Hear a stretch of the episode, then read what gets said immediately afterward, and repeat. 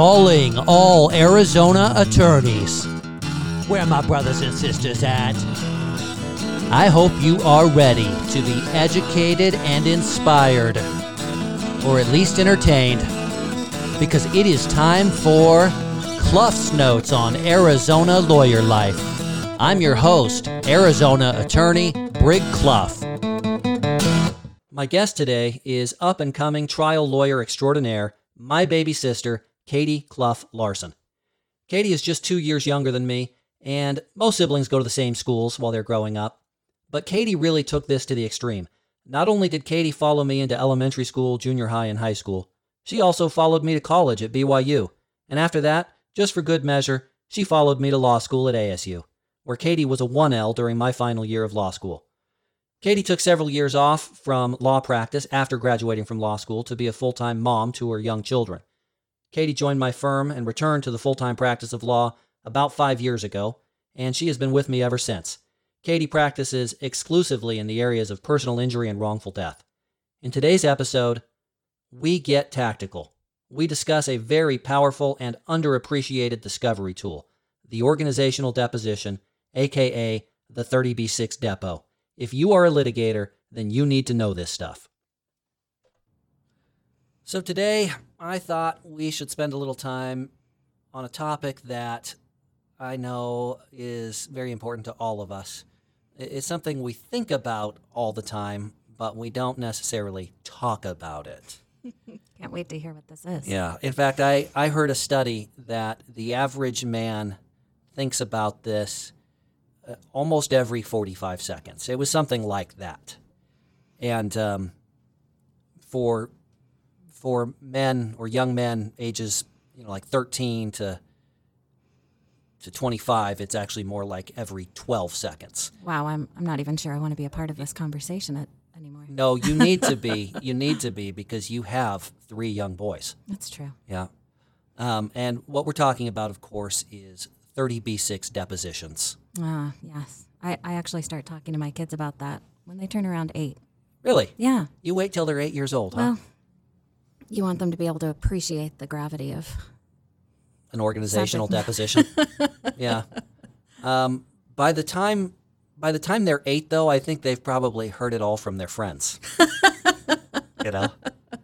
Um, and there's a lot of misconceptions about organizational depositions, and that's why I think you should talk to your kids about it early. Okay.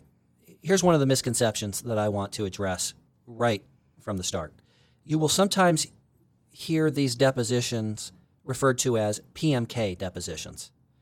And um, Katie, Let me let me guess what that might be. would you would you like to take a guess at it? uh, Just give it a shot. Just, could it be person most knowledgeable?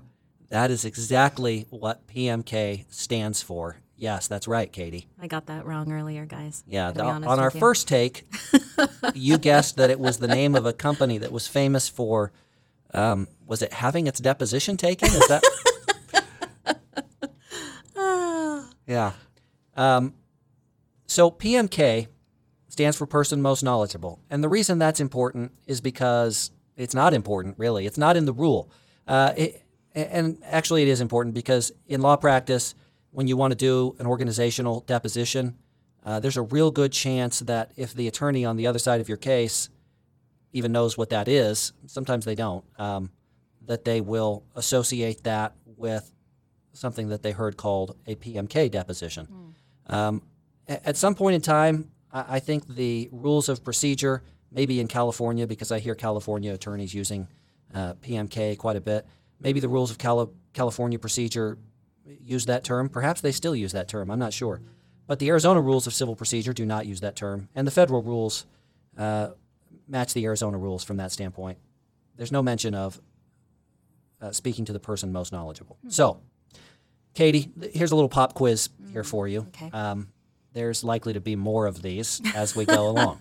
Can't wait. And uh, this is fair because, Katie, you are an associate at my firm, I am. and you need to learn. That, right? I gotta learn somehow. Gotta learn. and it's also especially appropriate because you're my little sister, right? Yeah. And am. what kind of big brother doesn't teach his little sister about organizational depositions, right? That's so true. And I'm also the uncle to those three boys that we were just mentioning That's earlier. right. And I want to make sure that they have a proper understanding of organizational depositions as well. I know they'll thank you for it someday. So, Katie, why would you want to take an organizational deposition? Um, so that you can find out the company's perspective, maybe their rules, their regulations, the actions they've taken. Okay. So, let's let's just take a stroll back in time. And we don't have to stroll too far back because we we did one of these depositions just within the last month, right? We did, yeah. Um, and that case involved a slip and fall uh, in a in a major retailer store, right? Yes, yes. And we don't want to say the name of that retailer, just in case, just in case they, um, you know, make us regret it. All right. So, Katie, yes. in that case, we had a, a client that was walking through the store, and there was uh, moments earlier an employee of the store, this is during the early morning hours, who was running an auto scrubber on the, on the floor and leaving behind a, a wet surface. At least I would have described it as wet. uh, the That's not how they described it. yeah, it. I'm I'm trying to remember exactly how they tried to thread that needle. It was a mist. It was a mist. it was not wet. No, I wouldn't say it was wet. The floor was not wet. There was just a mist on it. Um, so they they had just auto scrubbed the floor, and there's some video surveillance, right? And you can see uh, the the sheen on the floor uh, that is sometimes produced by mist. um, and they don't have any signs out, right? And Right. so uh, our client slips, falls, hurts herself very badly, multiple surgeries, and years later, here we are doing an organizational deposition. Okay, so why why did we want to do an organizational deposition in that situation? It's uh, is it really necessary that we find out the corporate position on issues uh, for our case? It's a slip and fall case for crying out loud, right? That's right. Okay, so so why why are we doing an organizational depo? Well, from my perspective, one of the things that we wanted to have them admit to on camera was that there weren't signs posted, and there should have been signs posted. Okay, but we could have done that by uh, noticing up the deposition of the manager on duty, right? True. So why didn't we just do that? Um, there were a few other things we wanted to ask them. We wanted to ask them what their position was on our client's actions, Okay. whether she contributed to the fall or should have taken some precautions. Yeah. What else? Um, what else? You tell me. I'm going to tell you. so, the um, the thing that happens when you get into um, deposing a representative for an organization is they it's known as bandying, um, and I, I haven't done any research on the etymology of the word bandying, but it's uh, it's a word that you hear from time to time, or at least you hear it if you're the child of our Father. You hear that word bandied about. Yes. that that word was bandied about in our house growing up. Um, and I kind of had this sense of, uh, yeah, bandied. I'm sure I used the word from time to time. I was never shy about, uh, you know, taking a shot with uh, s- words that I had heard. Throwing out some vocab. But um, bandying is a it's a tactic basically. It's pointing the finger elsewhere. Uh, oh no no no that don't ask me. You need to ask uh, you need to ask this person on the next floor. Oh you you would need to talk about the uh, the person who was in charge of those files. Where's that person? They they retired seven years ago.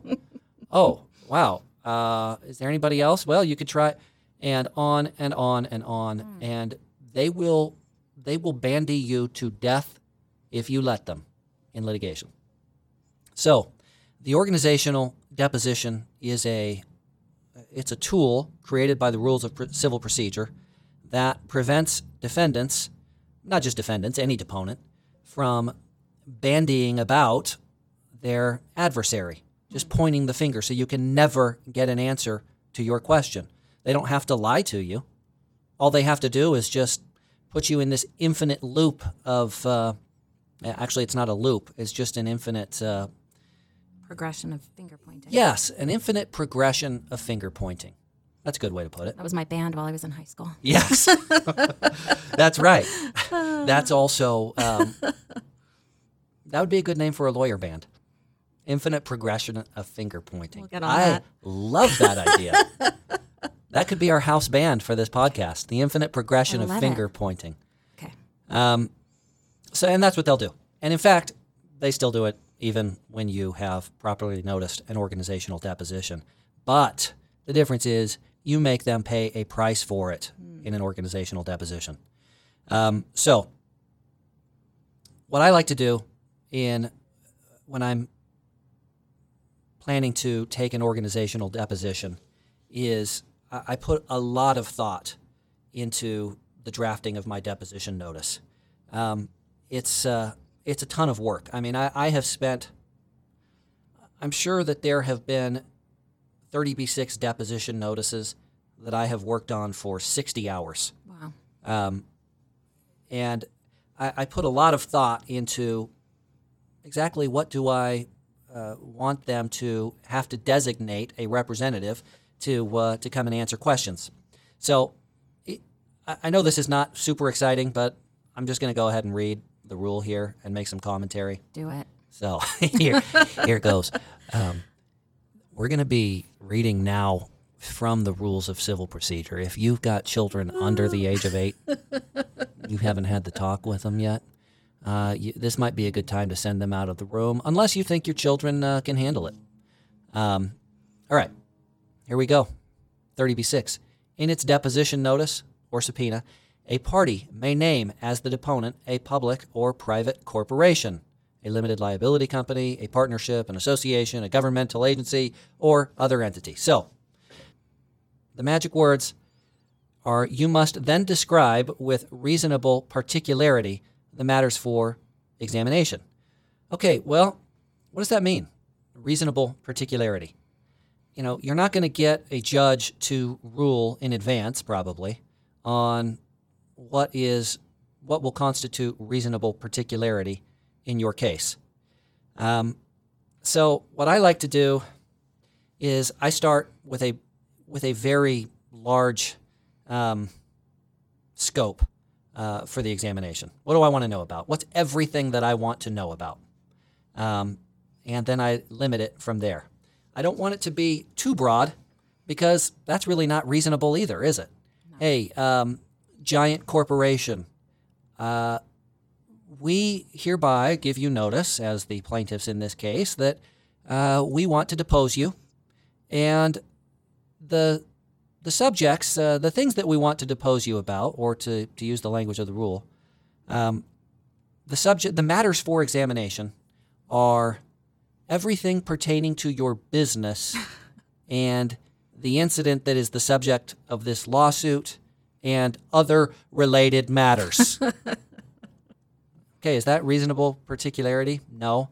Um, you you've essentially um, told them that they need to prepare someone to come prepared to talk about everything.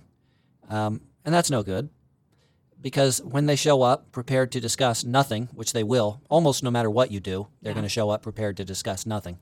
Um, but when that happens, and then you go back to the judge and say, "Judge, look, they came totally unprepared," then then you will be at the stage where uh, you'll be showing the judge, "Okay, well, this is what I told them to prepare for," and then the judge will obviously say, "Well, counsel, how how are they supposed to prepare for that? That's that's not reasonable particularity." So, i- your subjects, your matters for examination, do need to be defined with reasonable particularity. But you can also go too far the other way, can't you? Yes. And I have I have made this mistake in the past. instead of you know earlier I gave the example where I said, okay, everything about your business, uh, everything that's uh, might be relevant to this claim, and other related matters. Okay, that that's everything essentially, Right. but it's brief. I mean, when your opponent gets that, they're going to be able to read through that pretty quickly. I've made the other mistake too. I, I have attached to my deposition notice. I've said, okay, the subjects for examination are, and then it says, see Exhibit A. Yeah. And then I attach Exhibit A, and it's 16 pages, single spaced. And that by itself, it, actually hurts you. I mean, I, I've been there. I've been on the wrong side of that argument where I'm saying, Judge, uh, hey, this is reasonable particularity. I mean, how much more particular can I get? This is 16 pages, single spaced. That was 60 hours of work, Judge. um, but of course, judge's eyes glaze over, everybody's eyes glaze over, and they're like, "Oh, this is so, this is the most boring thing ever. I don't want to read your 16 pages."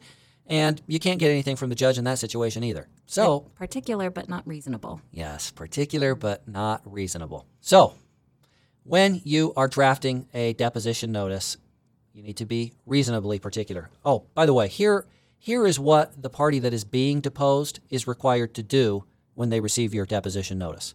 Okay, the rule says the named entity must then designate one or more officers, directors, managing agents, or other persons. Hmm. Other persons doesn't even have to be an employee. It certainly does not have to be the person most knowledgeable. Interesting. And here's some important language also who consent to testify on its behalf. Hmm. So the representative, the person who shows up to testify on behalf of the organization, must consent to testify on its behalf. Well, I have had the situation occur many times. It's surprising how often it comes up where the organization says, Oh, oh, you want to know about that policy that we drafted. Oh, you want to know why we made the decision on in this particular situation. Ah, darn.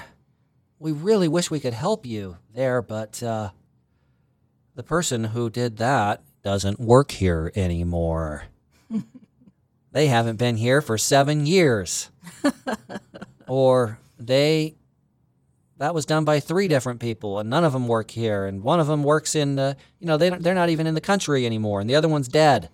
And uh, just the, the third one uh, you wouldn't like them. So we're not even going to bother They're putting unwilling. you we wouldn't put you in touch with them. You, you wouldn't like them. At least we don't like them. Um, so this happens all the time. And so uh, the point is that the rule does not allow them to simply escape examination just because the person or persons are not are no longer employees or they have a bad relationship with those people mm-hmm. or they're afraid of what those people might tell us if we ever got an opportunity to talk to them. The rule requires them to designate persons who consent to testify on the entity's behalf. The rule goes further then and says if the entity designates more than one person to testify, it has to set out the matters on which each person will testify. The entity, the organization may come in and they may say, "Yeah, we're gonna we're gonna divide this up. We've got three different representatives, and uh, they're gonna talk about they're gonna answer your questions. These representatives, and um, then you should say, okay, who's gonna answer what? And the attorney on the other side very likely will tell you, we'll figure it out when we get there. you know, you just ask your question, and yeah, we'll be there. Yeah. And uh, whoever we think is going to do the best job of answering that question, then that's who we'll have answer your question. One of the good things about that, from from my perspective, it means nobody is going to be prepared to testify. We've got a committee of people who are all hoping that somebody else knows how to answer the questions, and the lawyer that's representing this organization to be deposed probably hasn't gone through that process, or else they would have been able to tell you, okay, this this representative will speak on subjects one through three. This representative will testify on these other subjects, and so forth.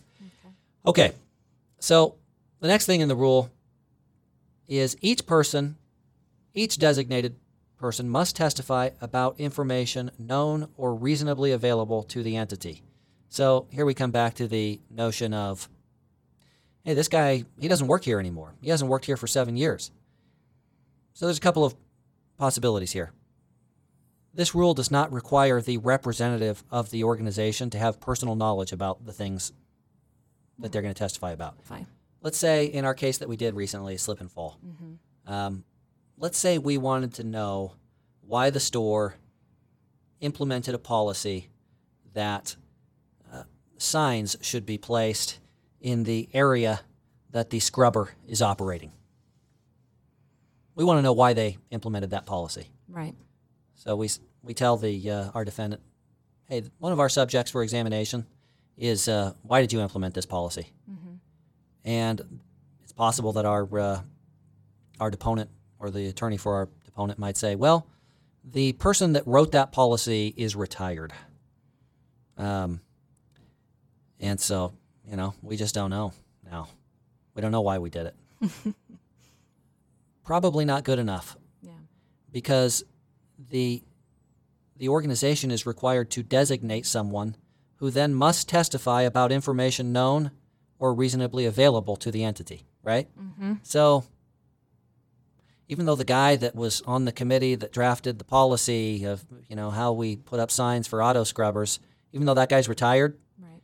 you know, the organization still can probably figure out why they adopted that policy.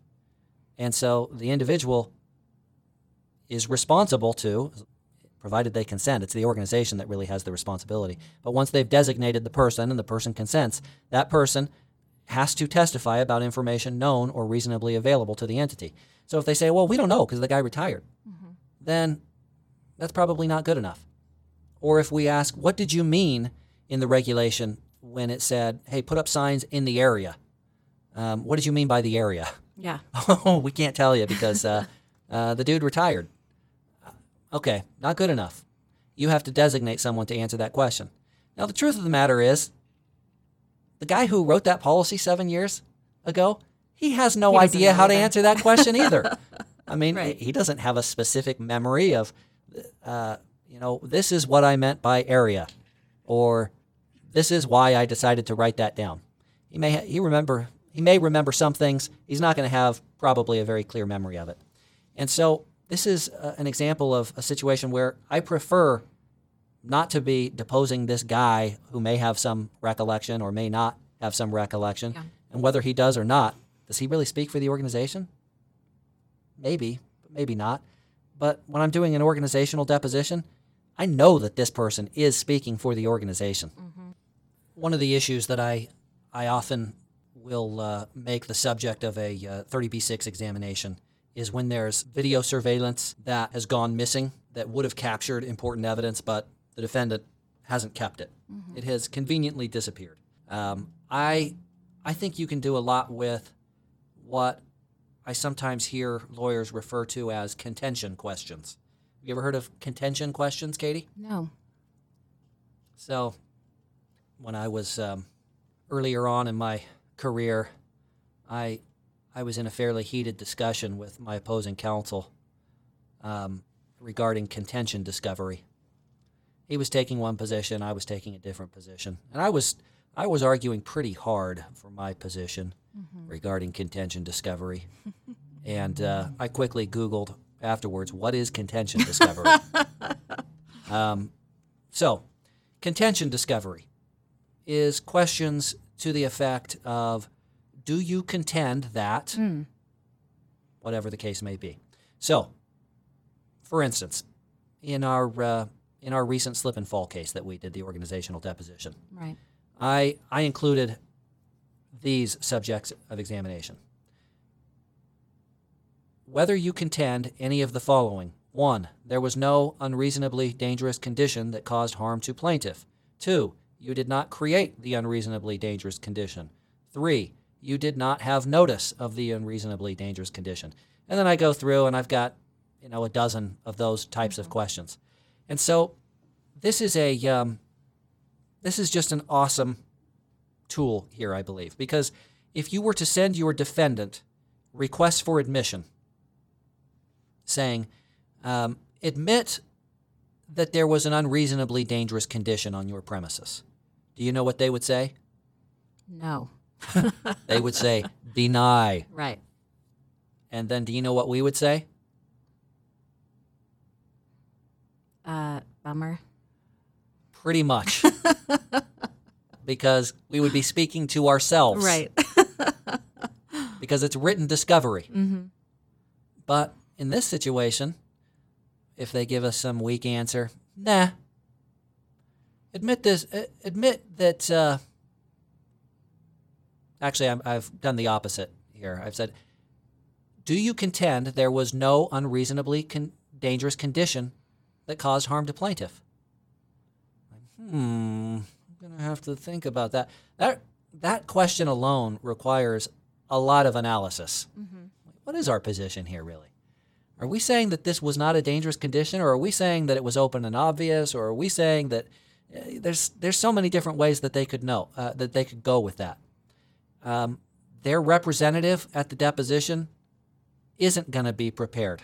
Right. In fact, their default setting, they don't want to lose their job, they don't want to make their boss unhappy.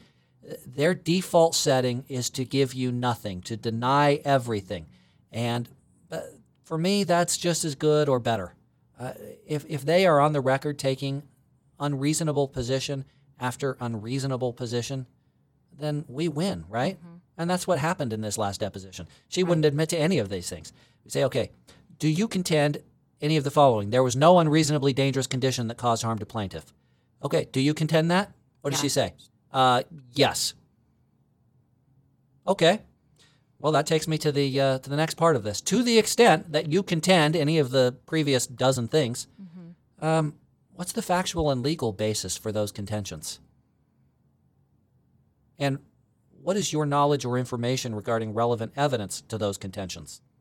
Yeah. And then she's stumped. Yeah. Okay. Oh, you do contend that. Yes. And what is the factual basis for that contention? Well, um, that uh, it wasn't wet. What do you mean? Well, the floor wasn't wet. Well, you see the video, right? Yeah. Do you see the shimmering floors after the scrubber goes over the top of it? Yes. Isn't that shimmer caused by the wetness on the floor? Uh, I wouldn't call it wetness. I'd call it A mist. It's a mist. Oh, okay. Um, so you, your testimony is that that's not an unreasonably dangerous condition. Yes, that's right. Okay, this is your policy. It says you have to put up signs in the area where the scrubber is being used until the floor is dry. Right. Why does your policy say that if this isn't a dangerous condition? Do you remember what our our wonderful deponent said? This is actually I'm trying to remember. One of my favorite answers that I've received in a deposition in the last year or so. Tell me what it was. I'm trying to remember. Well, yeah. Oh, yes. Right. That regulation. That. yeah. Um, okay. Well, true. True. Uh, the the regulation, the policy does say to put up signs. Um, but really, it's not because the floor is slippery, because it's not. Right. It's because it's not wet. It's just it's it's misty. Right. Um, so the reason we put up those signs is not because the floor is wet and slippery, but because um, we don't want people to run into the scrubber. That's right. So those those signs are there to warn people not to run into the scrubber. That's why it says to put up signs until the area is dry, so that they won't run into the scrubber. And what do those warning signs? That this was that was the great moment. it was awesome. Okay, what do those signs say? Floors. Yeah, they say caution wet floors. So those signs, I, I see what you're saying. The policy is there to stop people from running into the scrubbers, the auto scrubber machines. Yeah. So it was a it was a fun little uh, examination, but it got better because I said, "So, um, how long have you been managing this store? Long time, you know. Oh, I've been here at this store for several years. I was at a different store before that. I said, well, how many incident reports do you do a year? Like, oh, I don't know. Can't remember what she said. I think she said 10 or so. I think, yeah, I think it was 10 or so, maybe 20. I said, do some of those involve slip and fall? Oh, sure, yeah, yeah. How many of those are customer ran into auto scrubber? Uh, I don't, I don't, per, I don't know of one. Yeah, But she knew that it could happen. yeah. Well, she knew that it could happen because, and this was actually a nice moment too, because she said, "Oh, it's happened to me. I have run into the auto scrubber before." At any rate, the uh, contention questions are awesome for organizational depositions because when you get the ridiculous denial, which you are going to get over and over and over again, because it's they have such a default setting Right. towards protecting their employer um, that you can really make them pay for taking those ridiculous positions, and you you really expose them. And um, so, the three parts of your deposition notice, where you're you're laying out the uh, the subjects of examination. One, identify some specific areas, reasonable particularity. Two, specific questions, and this is where I do get a little bit more specific. If there are really specific details I need answered, uh, video surveillance is an area that I I go into. And then the third one is contention questions. Um, okay, whether you contend any of the following, followed up by what is the factual and legal basis for these contentions, and what evidence do you have? Um, your, your knowledge or information regarding relevant evidence, including its existence and its substance. So, you can go a long ways with those 30B6 depositions. Um, I also include some real general questions uh, in most of my uh, depo notices for organizational depositions. Uh, I'll say, as to the facts pertaining to the incidents, your contentions and beliefs as to one, what happened, two, why did it happen, three, how did it happen, four, who was involved and how, five, who is to blame and why, six, when did it happen, seven, where did it happen. That's good stuff. It is good stuff. I remember it came up in that deposition when she kept, opposing counsel kept wanting to say beyond the scope of the notice to protect her, um, her manager from having to answer some of your questions, and and you were able to hold up our notice and say, this subject is right in these. Yeah, you can't ask that question. Right. Um, yes, I can. No, you can't. It's uh, beyond the scope of your your deposition notice. Like, no, this is this is about how the incident happened, or who was to blame, and here it is. You know, another benefit of these kinds of deposition notices sometimes. Um, I can think of at least one case where this uh, where one of the practical uh, consequences of the deposition was that it got the attention of the the people in the uh, in the C-suite, you know, the chief executive officer and, and people that are high up in the organization, um, because a, a lot of times your claims are not showing up on the radar of the the top executives of the different organizations that are i- involved in the litigation as defendants or or whatever capacity they may be involved in. Um, but in the right case, you need those people involved. Um, they may see more risk in this case than the in the case than the the lower level claims handlers may see. Um, I had a case a few years ago where the facts were just, I, I mean, they were just appalling. It, it was awful. Um, but the the defendant had some arguments. You know, they had some decent arguments and some okay defenses that they were raising. And the lower level people in the organization that were managing this case were kind of feeling like, yeah, we're doing okay. And I think we've got some really good things going for us. And they just weren't. We, we mediated the case once. They, they came with very little money. And I'm thinking, my goodness, this, I think this is a big case. And they, they genuinely do not seem to um, feel the same way about it. And um, later, when we got into the case, and I I sent out, uh, well, we were already into the case. When we got deeper into the case, I did an organizational deposition of this large corporation, um, and I identified these subjects on which they needed to designate representatives. And because of the nature of the subjects, the the the deposition notice made its way up into the uh, you know the top levels of this company, and their their deponent was a very high ranking executive in this company, and the uh, we did that deposition, and the executive had his eyes open to the exposure that they had. It was a very uncomfortable deposition for him. We mediated the case again shortly after that, and it was night and day with the uh, the money that they brought to settle the case.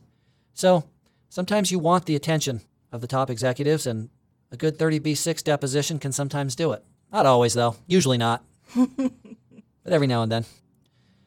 Okay, let me ask you this too. What are some of the consequences if a an organization is not prepared for the deposition? Oh, I am so glad you asked that. I thought you might be. Yeah.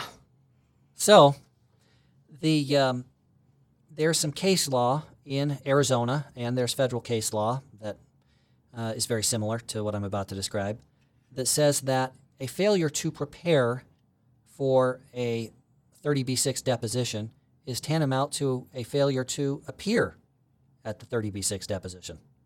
And so I have, um, well, so the next question is okay, well, what happens if somebody fails to appear at Yeah. their deposition?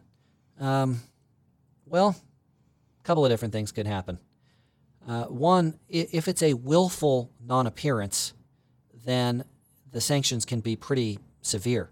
The sanctions may include dismissing the pleadings or striking the pleadings that have been filed by that party.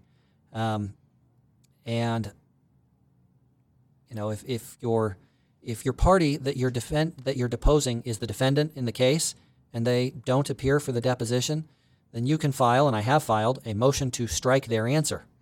And if their answer is stricken, the case is over. Yeah. Essentially, I mean, not entirely, but you would uh, what you would do after their answer is stricken is you would move for uh, a judgment to be entered against the defendant, and then the defendant may have an opportunity to come in and argue the amount of the judgment, possibly, uh, but maybe not. Okay. Um, so that's that's kind of the ultimate sanction is that the the pleadings of the uh, non-appearing party may be stricken, but that's a severe sanction, and I don't think I've ever had a court. Actually, I did.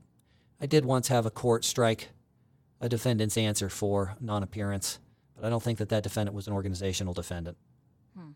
Um, I've also filed motions. Um, against organizational deponents to have their answer stricken because they've failed to properly prepare. And I've said, okay, this is tantamount to a failure to appear. Judge, you should treat this as a failure to appear. You should strike their pleading. Um, and I've had judges consider that issue, and I've done extensive briefing on this issue. Um, and the um, the judge has given me something less than what I asked for, but still something good. Um, sometimes it's a, a sanction of okay i'm going to order you back in to have your uh, representative answer these questions again but this time you better be prepared and i'm going to make you pay the fees of the uh, plaintiff's counsel for you know the time that you wasted in all of these motions and on the first deposition that sort of thing Yeah. um, I've asked for spoliation remedies. Um, okay, they haven't. They've refused to uh, prepare, and so you ought to preclude them from making a certain defense because they've deprived us of the ability to, uh, you know, examine the trustworthiness of this evidence that they're putting forward. Um, and so there's a lot of different things you can do. Um, judges despise those kinds of motions. they they truly hate them. So it's hard to get really great sanctions, um, and it's uh, it's probably impossible to get great sanctions if you don't have a great deposition notice to start off with. Um, but oftentimes the issue doesn't get litigated that far. You you have the um, you do the deposition, your deponent shows up woefully unprepared. They're not ready to answer a lot of your questions. Uh, they answer some of your questions. You hopefully get some good stuff out of the deposition. You're moving forward towards trial. Uh, all the while, you are threatening the sanctions that could come for their failure to appear. Right.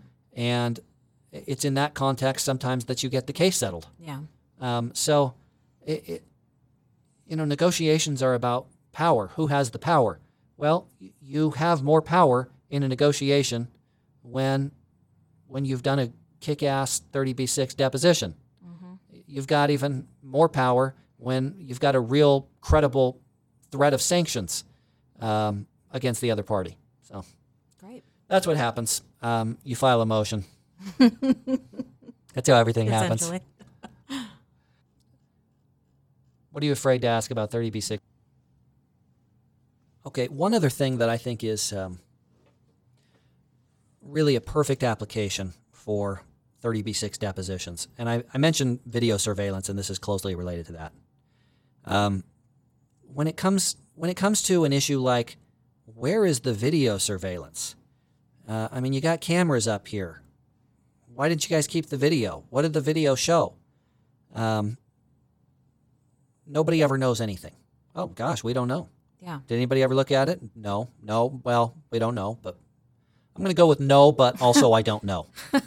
Um, the um, and it's really easy for them to do that because it's there's so many other people to blame. Like I don't know. I, I'm just I just work here. Right. Um, I'm, do you think I installed the video surveillance camera? You think I? What do you think I? It's just it's too easy for them. Um, that applies to anytime there's missing records. And I have a case where there is just a a crucial mission, missing record, a crucial missing record. And I asked the uh, the person who ought to know, but that person doesn't know. I took that deposition not too long ago. Yeah. So what do I do now? Just, oh, I I thought. Oh, I thought you would know. no, I don't know. You were supposed to know. Oh. Uh, so who would know? Well, maybe uh, maybe the office manager. Have you? Did you ask Nikki? um, anytime there's a missing record, that's a good subject to attack in a 30b6 deposition because the question can be not only what does your organization know about that missing record, and it puts the burden on them to do the inquiry to find out all information that is reasonably available to the organization. That's on them. They have to go find that out. Not only is it on them to find out what happened to that particular record, you can also get testimony from them on what should have happened to that record. What's the process? What's what do we do in this company? So, for instance, when I do my 30B6 deposition in regards to this missing record, um, I will start off by asking whoever is designated as the representative. I'll say, What happened to this record? I don't know. Yeah. And then I'm going to ask, What did you do to find out what happened to that missing record? And you know what they're going to say? Nothing. Nothing. They won't have done anything. Even though this is critical and it's a super important part of their defense. That's why the record is missing, I believe. um, what did you do to find it? Uh, what do you mean? Well, look at the deposition notice. You see that? Yeah. I always mark my deposition notice as Exhibit One to my uh, to my deposition. By the way, I say, okay, go to Exhibit Number One of your deposition. You see that? Yeah, that's your deposition notice. You see that? Yes. Have you ever looked at this document before? Yes, I have. When did you first see this document? At least half the time, the person answering that question will say, just now. Yeah. So, how much preparation did they do for the deposition?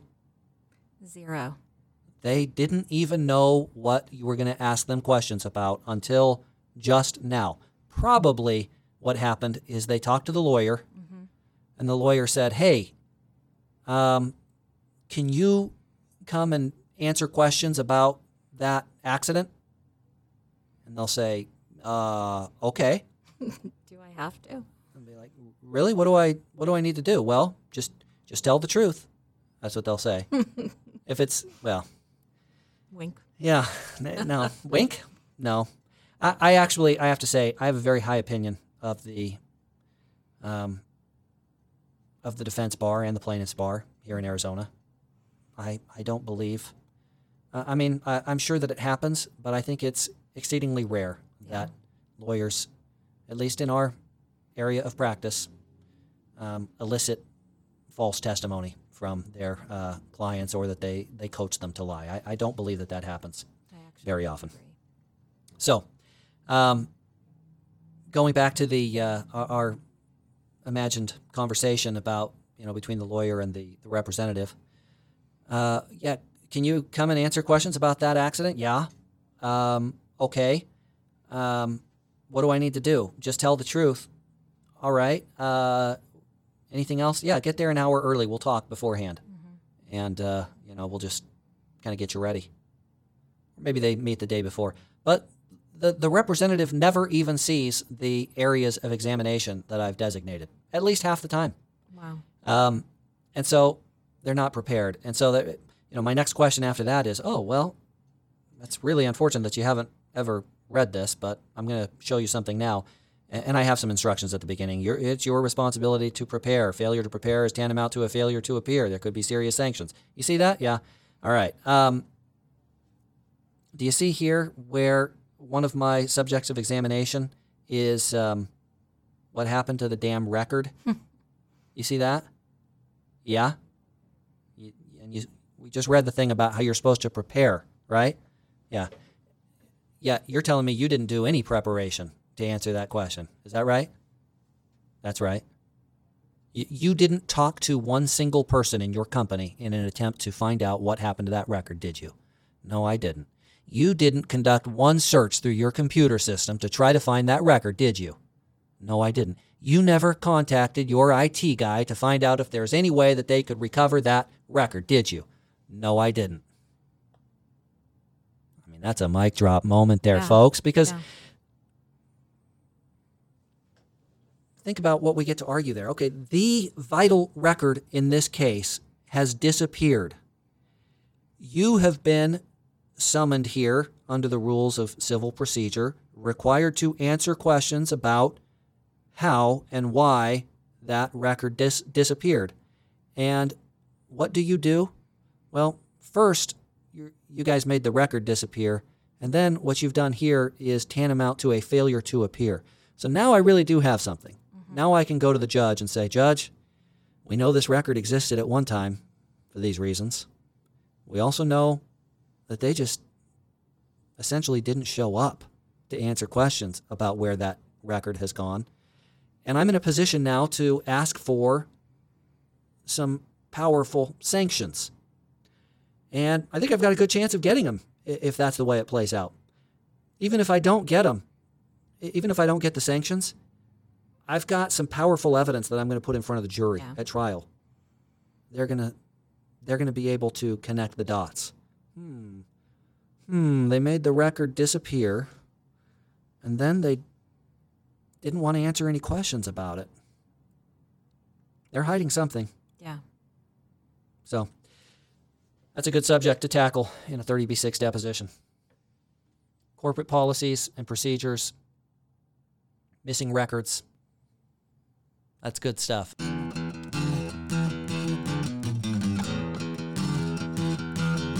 Okay, all you brilliant legal eagles. That's a wrap. That's it for this episode of Clough's Notes on Arizona Lawyer Life. Thank you for listening. Thank you to my guests. I'll see you soon.